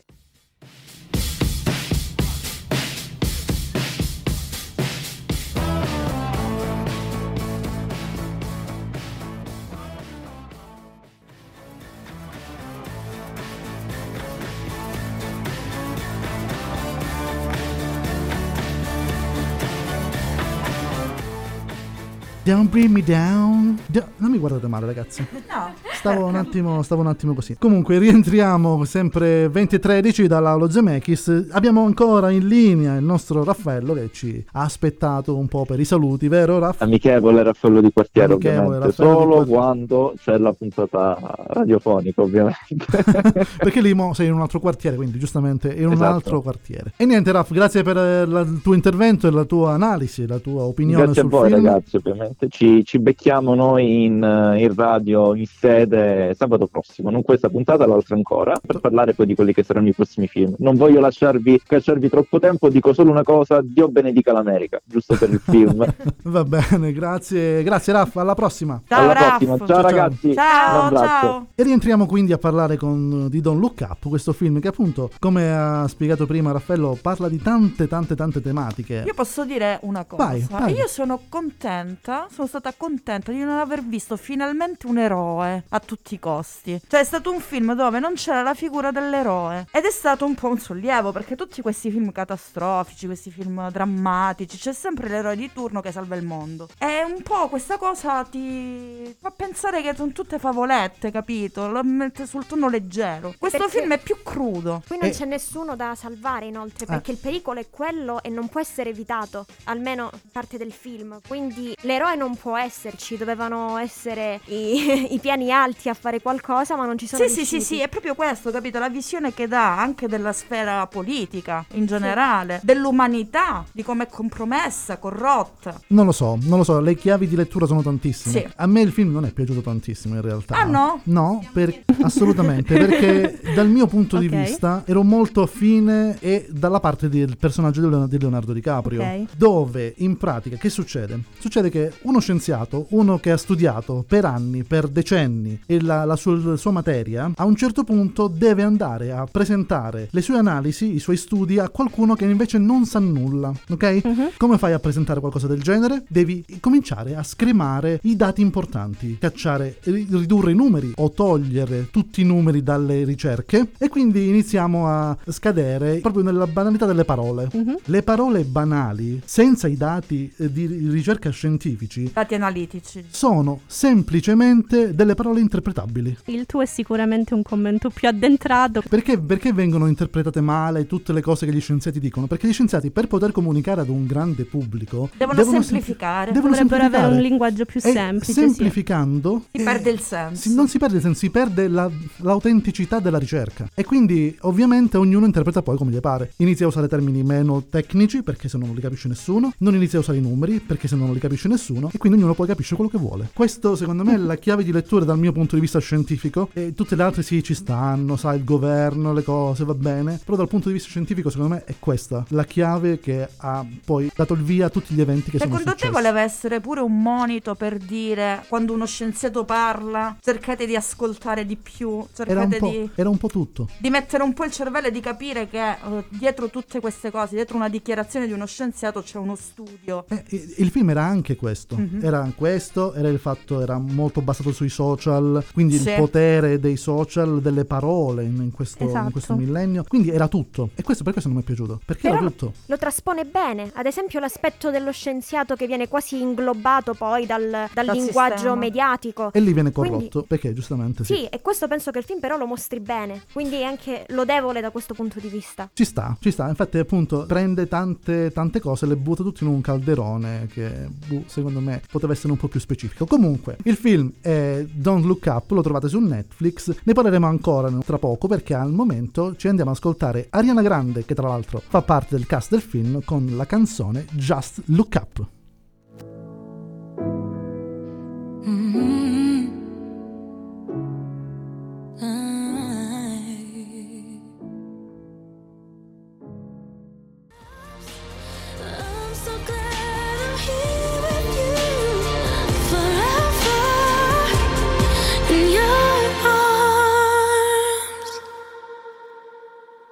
2021, siamo rientrati qui per parlare di Don't Look Up, perché effettivamente lo abbiamo visto un po' tutti, vero Linda? Sì, assolutamente, e la chiave di lettura che mi ha colpito di più penso sia stata quella del cambiamento climatico, perché è un disastro del quale siamo consapevoli, che è inevitabile se continuiamo a comportarci come ci stiamo comportando, e il paradosso di Don't Look Up e della nostra società è proprio questo: sappiamo a cosa andiamo incontro, sappiamo anche come combatterlo, ma non facciamo nulla per contrastarlo, bensì facciamo solo cose per peggiorare la situazione. Quindi il film, secondo me, anche il fatto che sia su Netflix e che molta gente lo abbia visto, aiuta a prendere consapevolezza in maniera anche un po' cruda di determinate cose. Ovviamente è un film che semplifica molto, come anche la questione della scienza, però allo stesso tempo il fatto che sia su Netflix per me è positivo, perché permette a questo messaggio di raggiungere più persone possibili. È molto d'effetto, molto diretto. Sì, esatto. Come infatti abbiamo detto prima, ognuno ci vede il messaggio probabilmente quello a cui è più affine. Esatto, no? Martina, sì. Tu l'hai visto? Sì, allora io l'ho visto, comunque è una disaster satira, se così la vogliamo definire, perché c'è una gran parte drammatica ma che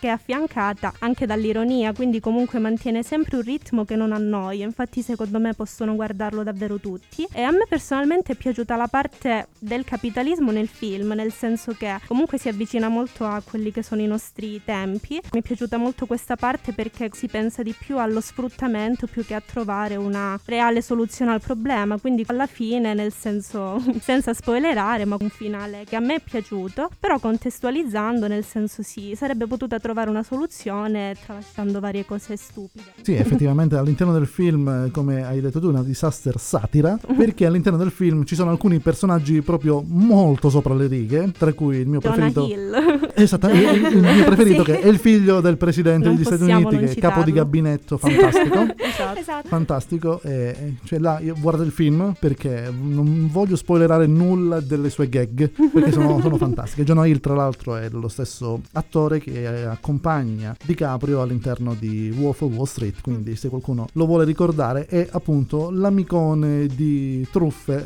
di Belfort all'interno di Wolf of Wall Street. Avete altro da aggiungere riguardo questo film? No, sommariamente credo che sia piaciuto un po' a tutti, tranne a te. Tranne a me, troppe cose nel calderone, quindi... troppe cose dentro, per te troppe vie di lettura, sì. Però no? Sono elementi collegati inevitabilmente tra loro, quindi magari è un film incredibilmente leggero, per questo la trattazione è quella che è, però sono argomenti che necessariamente si collegano. Poi di tutto ritorna ovviamente al capitalismo, diciamo, come abbiamo detto. È un film che fa riflettere, no? Sì, sì, e questa fa è la cosa migliore. Sì, sì, bene, sì, stiamo parlando, quindi vuol dire che crea un dibattito e quindi probabilmente è il suo, proprio lo scopo che vuole raggiungere. Aggiungendo dell'altro, temo che faremo troppo spoiler, nel esatto, senso, infatti, infatti. Sì. È un po' un riassunto delle tematiche, un po' quelle che ci hanno convinto di più, ecco. Esatto. Ora l'unico spoiler che possiamo fare, che in realtà non è uno spoiler, è che adesso noi ci ritorneremo a breve, e adesso andiamo ad ascoltare La cometa di Halley, per restare in tema, di Irene Grandi. Tu vuoi vivere così, per inerzia e per comodità, per qualcosa che non riesco. Ciao.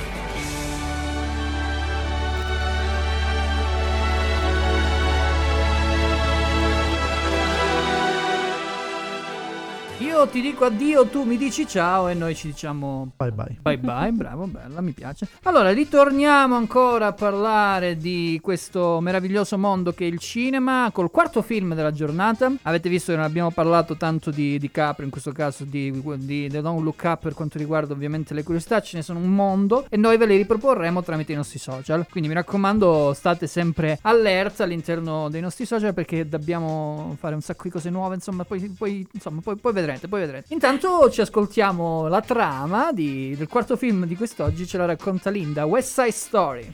Infatti West Side Story è una trasposizione della tragedia shakespeariana di Romeo e Giulietta, sì, attualizzata però agli anni 60 nei sobborghi newyorkesi. Infatti questa volta a scontrarsi non sono due famiglie della ricca nobiltà italiana medievale, ma sono due gang di adolescenti americani e immigrati portoricani, i Jets e gli Shark, che appunto si contendono il territorio che è il West Side di New York, quindi la periferia di New York, e ad innamorarsi in questo caso caso non saranno appunto due giovani nobili, ma altrettanti ragazzi poveri, che sono Maria, un'immigrata portoricana, sorella del capo della gang degli Shark di Bernardo.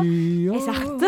E d'altro canto invece abbiamo Tony, che è uno dei membri più importanti della gang degli Jets. Tony!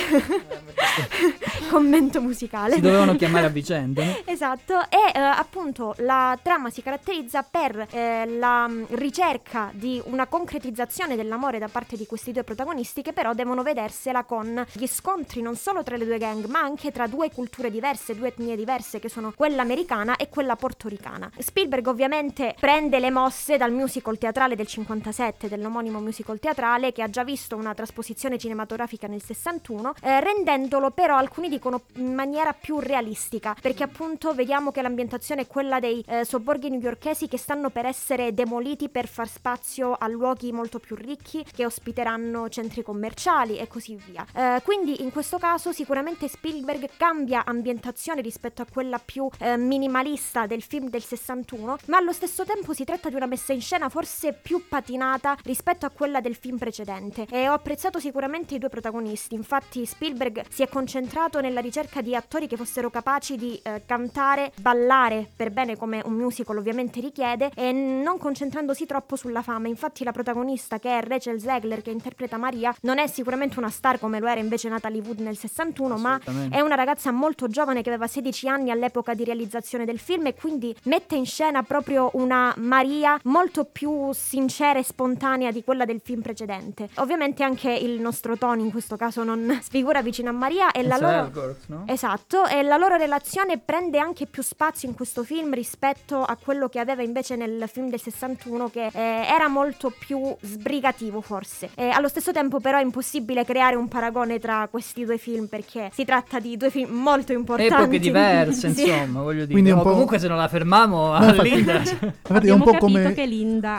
ha amato questo film, chiaramente. Sì. Infatti questa sua descrizione mi ha fatto un attimo pensare come al Dune di Villeneuve rispetto al Dune di Lynch, no? Sì. Sono epoche diverse, poi sono anche registi diversi. Sì, un po' tutto diverso. Vabbè, allora ci andiamo a sentire proprio Else Elgort con la canzone tratta tra l'altro dal film di Steven Spielberg, Maria. Torniamo fra pochissimo, perché continuiamo a parlare, non Linda, ve lo giuro, Martina, di queste storie. Maria, Maria, Maria, Maria.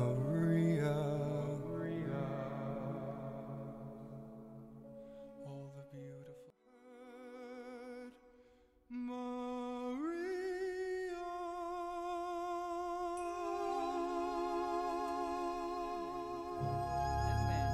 Abbiamo chiuso i microfoni di Linda, l'abbiamo anche imbavagliata con la mascherina stessa. Aiuto!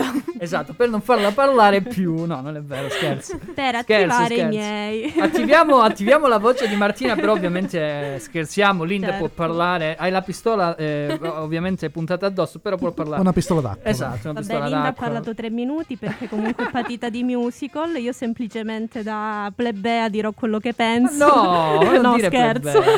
Se no fai parte degli sciarpi. Scherzo, allora. Il mio parere su questo film. Allora, il film mi è piaciuto tantissimo e io ho visto pochi musical, ecco, relativamente pochi, però l'ho apprezzato e l'ho trovato veramente tanto equilibrato, perché comunque c'è una buona parte storica, la storia dei due innamorati non viene trattata in modo troppo pesante, quindi comunque c'è del romanticismo ma equilibrato, quindi non lo so, l'ho trovato in sostanza un film equilibrato. Sì, mi è piaciuto, mi sono piaciute anche le canzoni, mi è piaciuto anche molto il finale. Ma lo conoscevi già le canzoni del passato?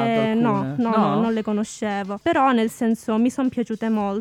Mi è piaciuto anche molto il finale, estremamente originale, una si aspetterebbe comunque un finale diverso chiaramente, però non è banale, quindi va visto. Non è per tutti, perché non tutti sono amanti dei musical, pure però... questo finisce come La La Land. Vabbè. È triste il finale, se è quello che... sappiamo a cosa si ispira questa storia, quindi non è neanche uno spoiler. No, però è quello che è stato riproposto come finale all'interno del film degli anni 50. Esattamente. Ecco, allora, sì. È una cosa che già è risaputa. Non lo diciamo ovviamente per chi non l'avesse visto. Perché non conosce come va a finire Romeo e Giulietta. Esatto. Esatto, che poi guardandolo, nel senso, io non sapevo che fosse ispirato a Romeo e Giulietta, però guardandolo ho trovato, nel senso, pensando, ho trovato una certa analogia. Poi in effetti sono andata a leggere ed era vero ciò che pensavo. Sai che tantissimi film che noi ovviamente non possiamo neanche immaginare sono tratti o comunque ispirati a tantissime, soprattutto tragedie di Shakespeare, greche e tutto il resto. E ovviamente non ce lo dicono perché magari dovremmo già saperlo, in teoria dovremmo essere studiati. Però è vero. Il Re Leone, ad esempio. Il Re Leone con l'Amleto, certo. Sì. Ma tantissime cose, non solo film d'animazione, anche commedie che tu dici: ammazza che ho riso tantissimo con quella commedia, mi ho fatto frascicare dalle risate. Poi in realtà vai a vedere che è tratto da Plauto. Faccio esempio. Sì. Che era Pippo Plauto, giusto? Pippo Plauto. Dovrebbe rientrare un po' nella nostra cultura generale. Ma Joseph non l'ha visto, però mi sa che gli è venuta la voglia di vederlo. Cosa? Questo film. Basta che non finisce come La La Land. Ma non possiamo dirlo. Poi a te il finale di La La Land non è piaciuto, ma solo perché non possiamo dirlo ti piace qui, a te, no? No, perché poi mi resta l'ansia di vivere. Ecco. Che bella cosa dirlo anche a un ansioso. E allora diciamo che non è il film adatto, forse. No. Concludi, dai, che lo so che vuoi concludere. Concludo dicendo che è un film molto coraggioso, perché Spielberg ha scelto di portare sullo schermo un musical come se ne facevano una volta, ovvero con canzoni molto lunghe, scene di ballo molto lunghe, che quindi oggi difficilmente esatto, difficilmente troverebbero il favore del pubblico, però lui ci è riuscito e l'ha fatto davvero in maniera meravigliosa, quindi chapeau, assolutamente. Chapeau a Spielberg, chapeau. Che tra l'altro il prossimo anno arriverà con un film suo biografico, vi dico solo questo. Poi si dirige da solo? Si dirige da solo, grande. Pensate un po', un dirigibile è diventato. Va bene, andiamo avanti con la musica, sempre tratta dalla colonna sonora di West Side Story, Ansel Elgort e Rachel Zegler con Tonight. In my eyes, in my words and in everything I do, nothing else but you, baby. And there's no... And what was your soul is your soul.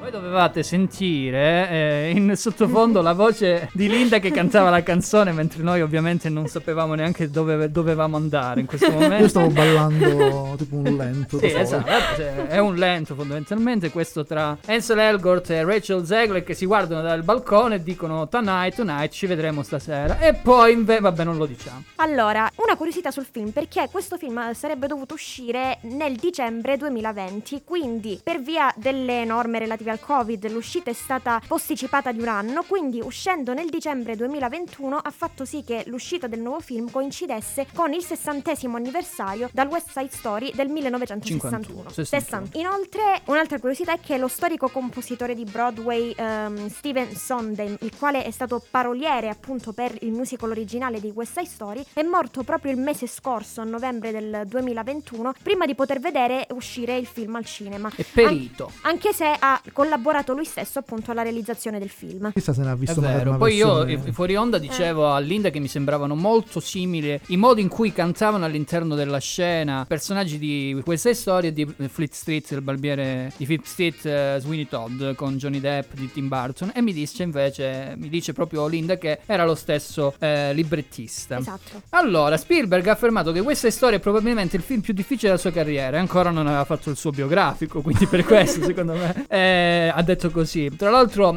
ovviamente era una cosa proprio difficile, proprio perché rifarsi all'opera originale e realizzarne un remake era comunque un sogno della sua vita. A 10 anni si innamorò della colonna sonora di questa storia incisa dal cast di Broadway e ha affermato che le musiche hanno sempre fatto parte del suo DNA. Allora, l'ultima curiosità ma non meno importante è quella su Rita Moreno, straordinaria interprete di Anita nel West Side Story del 1961. Vero. Interpretazione che le valse anche un Oscar, mentre nel remake di Spielberg interpreta Valentina, personaggio che non era presente né nel musical teatrale né nel film del 61. Infatti è stato creato appositamente per l'attrice e sostituisce il personaggio di Doc presente invece nell'opera originale. Invece Ariana DeBose, che è questa nuova grande interprete sia di Broadway che del cinema americano, invece ha fatto parte del cast interpretando proprio il ruolo di Rita Moreno, giusto? Esatto. No. So tutto. Va bene, ci ascoltiamo un altro pezzo. No, su questa storia è finito, ve l'andate a vedere al cinema se volete, oppure se avete la possibilità in streaming, oppure pirati quelle cose lì. No, scherzo, ovviamente scherzo. Il pagante, Joseph, il pagante, perché siamo agli sgoccioli e c'è un pacco per te.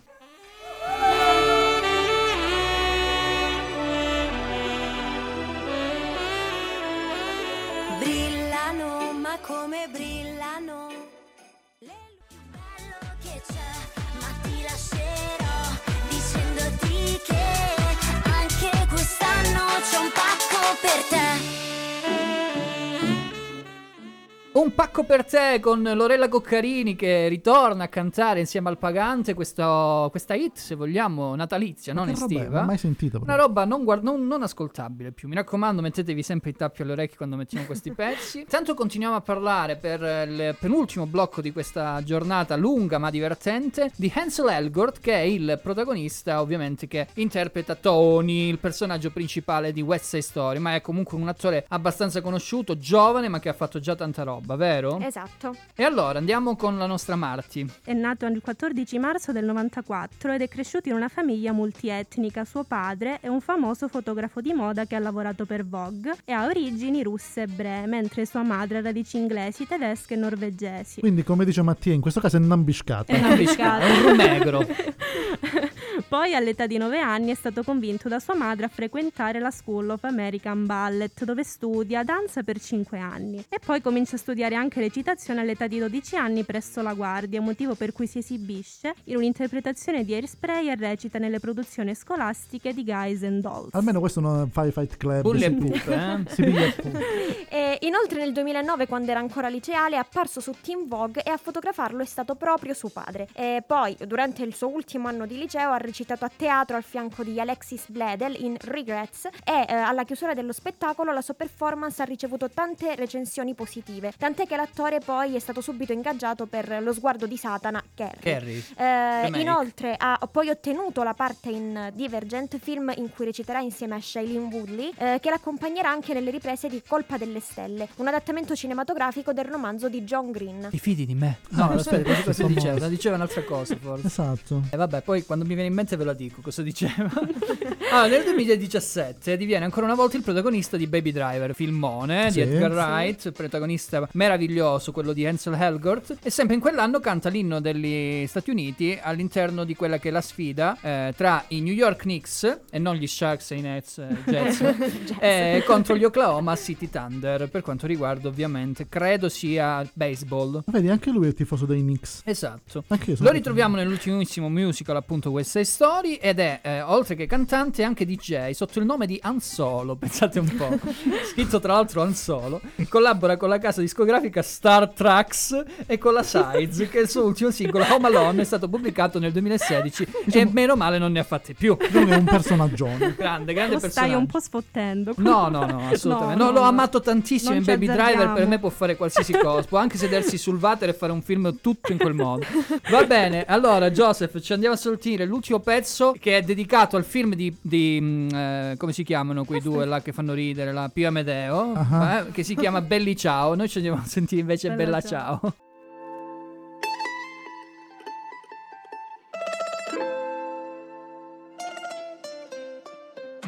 Una mattina I woke up per la libertà.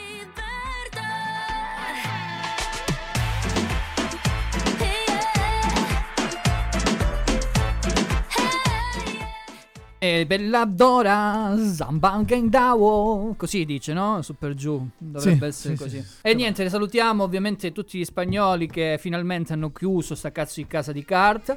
Di questo siamo felicissimi. Probabilmente non sentiremo neanche più questa versione un po' spagnolo, un po' britannica della nostra, se vogliamo, Bella Ciao. Va bene, allora siamo giunti alla conclusione. Oggi puntatone lungo, lunghissimo, che più lungo non si può, neanche Rocco Siffredi, ve lo dico. E allora vabbè, John Holmes. E quindi una salutiamo. Una vita per il cinema. John Holmes. Una vita. No, vabbè, le ragazze non posso. Già Rocco si conosce, però John Holmes è un po' più diverso. No, cioè, anni 70. Sì, proprio baffone. Sì. Allora, salutiamo tutti, ringraziamo per questa straordinaria puntata di 3 ore. E allora ringrazio tutti quelli che ci hanno ascoltato e ci ascolteranno in podcast. Ovviamente vi ricordo che potete scriverci sul 370 10 90 600 su www.radiociak.com e le varie frequenze Frequenze 92,4 per Catanzaro, 8800 a Soverato e Pizzo Vibbo Valencia da Mezzo Terme 91,9. Lo sapevo a memoria, ciao. Saluto tutto lo staff, ovviamente chi non c'è, in questo caso Raffaello, Nicolò, Rossana, Alessia, Marzia, tutto il cucuzzaro insomma, e ovviamente anche chi c'è. Linda, buonasera a tutti e andate al cinema, c'è tempo. Brava, anche se ci sono quelle mascherine per pastiglia. Ciao. Saluta Martino. Ciao Martino. Ciao Martino. Un caro saluto a tutti e ci risentiamo nella prossima puntata. Brava, perché sai già che non ci sarà. Eh sì, io salto. No, mi dispiace però. Le disposizioni Covid ci rompono le palle. Valentina, ciao. Ciao a tutti e mi raccomando stanotte la Befana. Attenzione che riporta doni. Cinnere e carbo, come si dice? Tanti biglietti per i cinema. Ma magari. Vieni Befana a questo punto. Vediamo alla prossima. Ciao alla nostra meravigliosa Angela. Ciao ragazzi, ciao a tutti, una buona serata e una buona epifania. Epifania buona anche la nostra meravigliosa social media manager, nonché fotografa, nonché diretta Instagram, ormai non so più come chiamarla, Alessandra. E ovviamente ciao al nostro Joseph. Ah, penso, se non mi salutavi potevo far finta di essere Alessandra. Ciao vabbè. A tutti, ho fatto un sacco di foto. Ah, ciao Alessandra. Okay. Scherzo, è bravissima. Alessandra lo salutiamo. Sì, cioè, Alessandra la salutiamo. Ovviamente. E niente, buonasera a tutti quelli che ci hanno ascoltato. Non si, ok. Voce cupa perché abbiamo finito questa puntata. Allora vi diciamo di andare a vedere Diabolik avete... è più apatico. Ah, è più apatico. È proprio hai rotto il cazzo. Cioè. No, quello è Mastrandrea. Ah, Mastrandrea. A Diabolik, West Side Story, House of Gucci e naturalmente Don't Look Up, che trovate tra l'altro su Netflix. Mi raccomando, recuperateli. Noi torniamo sabato, diciamolo. Tra qualche giorno con quel cacatone di Matrix Resurrection. Non è vero. No, come no? È vero. È verissimo. Hanno detto tutti quanti peste e corno di questo film. Anche noi, ovviamente. Va bene, dai, che ci sentiamo alla fine. Medusa. Osier Medusa. Ciao. Ciao.